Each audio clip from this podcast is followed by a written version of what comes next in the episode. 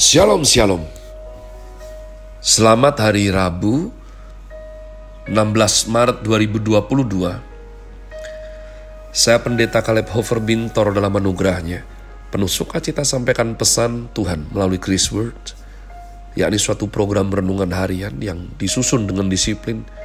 Kami doakan dengan setia supaya makin dalam kita beroleh pengertian mengenai iman pengharapan dan kasih yang terkandung dalam Kristus Yesus. Demikian program ini juga di broadcast melalui channel GBI Rock Fluid dengan tajuk podcast with Jesus.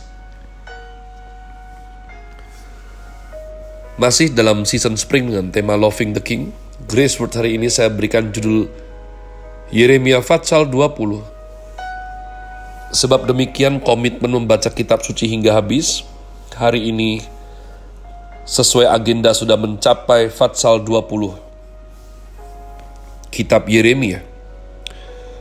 Kutuk atas Pasyur karena memenjarakan Yeremia. Pasyur bin Imer, imam yang pada waktu itu menjabat kepala di rumah Tuhan.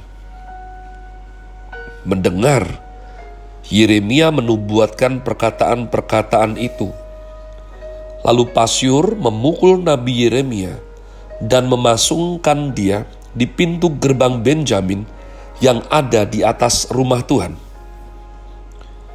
Tetapi ketika Pasyur keesokan harinya mengeluarkan Yeremia dari pasungan itu, berkatalah Yeremia kepadanya, Tuhan akan menyebut namamu, bukan Pasyur, melainkan kegentaran dari segala jurusan. Sebab beginilah firman Tuhan, sesungguhnya aku akan membuat engkau menjadi kegentaran bagimu sendiri dan bagi semua sahabatmu.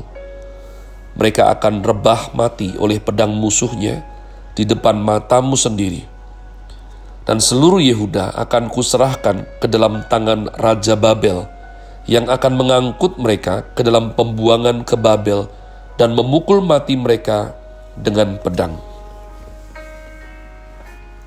juga harta benda kota ini, segala jerih payahnya, segala barangnya yang berharga, dan segala barang perbendaraan raja-raja Yehuda akan kuserahkan ke dalam tangan musuhnya yang akan menjarah, mengumpulkan dan membawa semuanya itu ke Babel. Mengenai engkau, hai Pasyur, dan semua orang yang diam di rumahmu, kamu akan diangkut tertawan, engkau akan sampai ke Babel, dan akan mati di sana dan akan dikuburkan di sana, engkau ini dengan semua sahabatmu yang kepadanya engkau telah bernubuat palsu. Ayat 7 Keluh kesah Yeremia akibat tekanan jabatannya. Engkau telah membujuk aku ya Tuhan, dan aku telah membiarkan diriku dibujuk. Engkau terlalu kuat bagiku dan engkau menundukkan aku. Aku telah menjadi tertawaan sepanjang hari. Semuanya mereka mengolok-olokkan aku. Sebab setiap kali aku berbicara, terpaksa aku berteriak. Terpaksa berseru. Kelaliman, aniaya. Sebab firman Tuhan telah menjadi celah dan cemooh bagiku sepanjang hari. Tetapi apabila aku berpikir, aku tidak mau mengingat dia dan tidak mau mengucapkan firman lagi demi namanya. Maka dalam hatiku ada sesuatu yang seperti api yang menyala-nyala, terkurung dalam tulang-tulangku. Aku berlelah-lelah untuk menahannya, tetapi aku tidak sanggup. Aku telah mendengar bisikan banyak orang Kegentaran datang dari segala jurusan. Adukkanlah dia. Kita mau mengadukkan dia. Semua orang sahabat karibku mengintai. Apakah aku tersandung jatuh? Barangkali ia membiarkan dirinya dibujuk. Sehingga kita dapat mengalahkan dia dan dapat melakukan pembalasan kita terhadap dia. Tetapi Tuhan menyertai aku seperti pahlawan yang gagah Sebab itu orang-orang yang mengejar aku akan tersandung jatuh, dan mereka tidak dapat berbuat apa-apa. Mereka akan menjadi malu sekali, sebab mereka tidak berhasil. Suatu noda yang selama-lamanya tidak terlupakan. Ya Tuhan semesta alam, yang menguji orang benar, yang melihat batin dan hati, biarlah aku melihat pembalasanmu terhadap mereka, sebab kepadamu lah kuserahkan perkaraku Menyanyilah untuk Tuhan, pujilah Tuhan, sebab ia telah melepaskan nyawa orang miskin dari tangan orang-orang yang berbuat jahat. Terkutuklah hari ketika aku dilahirkan, biarlah jangan diberkati hari ketika ibuku melahirkan aku. Terkutuklah orang yang membawa kabar kepada bapakku dengan mengatakan, seorang anak laki-laki telah dilahirkan bagimu, yang membuat dia bersuka cita dengan sangat. Terjadilah kepada hari itu seperti kepada kota-kota yang ditunggang balikan Tuhan tanpa belas kasihan.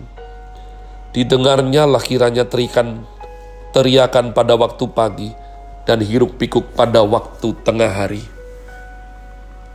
Karena hari itu tidak membunuh aku selagi di kandungan, sehingga ibuku menjadi kuburanku dan ia mengandung untuk selamanya. Mengapa gerangan aku keluar dari kandungan, melihat kesusahan dan kedukaan, sehingga hari-hariku habis berlalu dalam malu. Umat Tuhan, ada dua hal yang kita bisa bahas dalam tempo yang sangat singkat ini. Yang pertama adalah kalau ada nabi palsu, pasti ada yang asli demikian sebaliknya.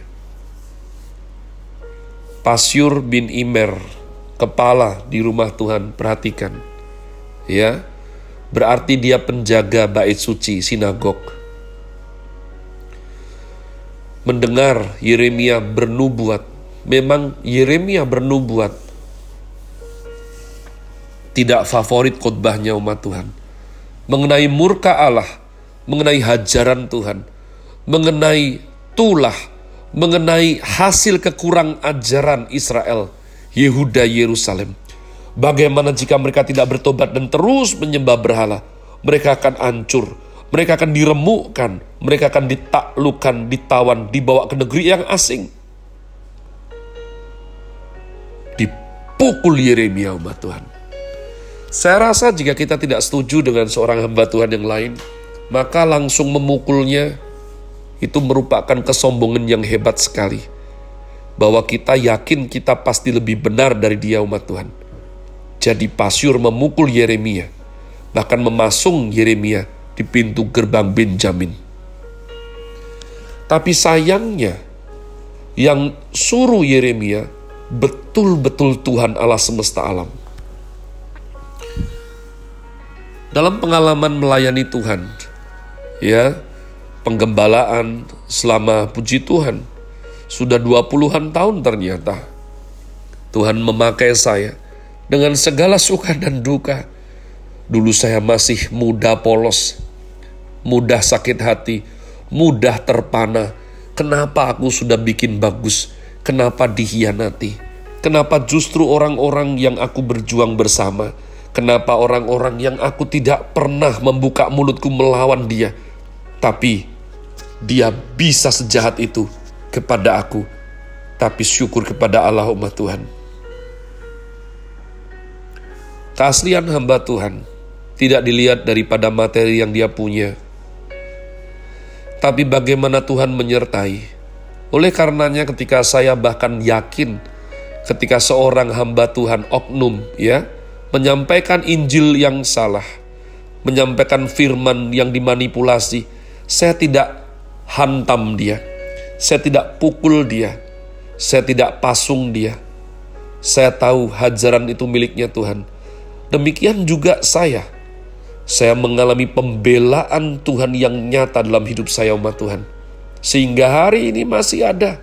Ya, saya tahu dan saya bisa berkhotbah yang disenangi telinga orang banyak.